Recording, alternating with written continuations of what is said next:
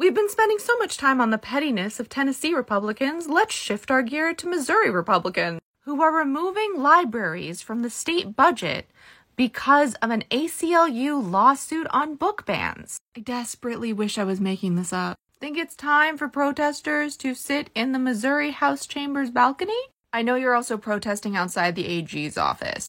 But Some people can probably do both. Missouri House Republicans passed a plan to defund local libraries despite a multi million dollar surplus in the budget. Free speech and human rights groups described the budget cuts as payback against libraries that sued to ask courts to stop state censorship of kids' books.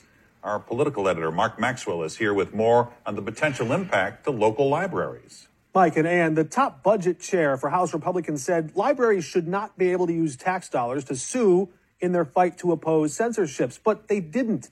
Libraries and their lawyers at the ACLU said they were never using public funds for this legal battle and pointed out Missouri isn't exactly hurting for money right now.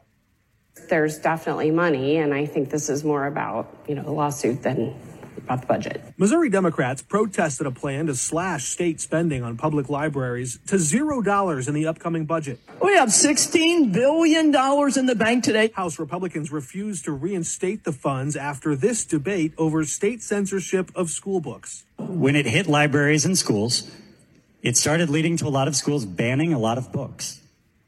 A book ban. That's not what this is. Yes. A school can't assign Johnny a Hustler magazine. That's true. Giving explicit material, giving Hustler to a kid in a library was already illegal. That was already illegal. And we wouldn't have needed that bill.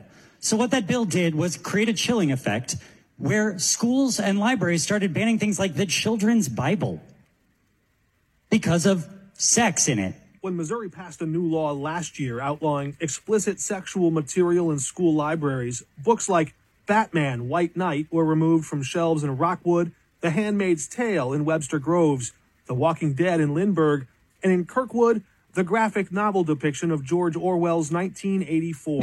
it, it seems um, almost unfathomable that this is where we're at. Kasey Meehan works at PEN America, a national free speech watchdog group monitoring book bans across the country. PEN America opposes um, the idea that um, you could punish, you know, essentially those who are pushing back against censorship. In a statement, the ACLU of Missouri said their lawsuit challenging censorship hasn't cost taxpayers a dime and called the threat to defund libraries abhorrent retribution. For rural libraries, this makes them up a much larger portion of their budget than it does for larger public libraries.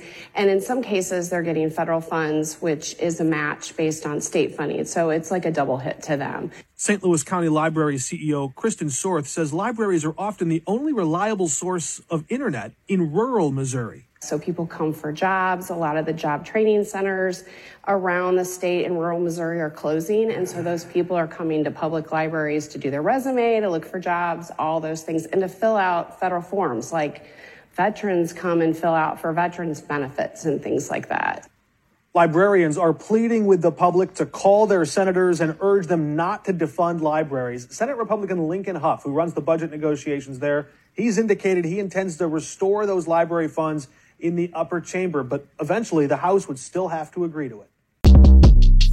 Shortcast Club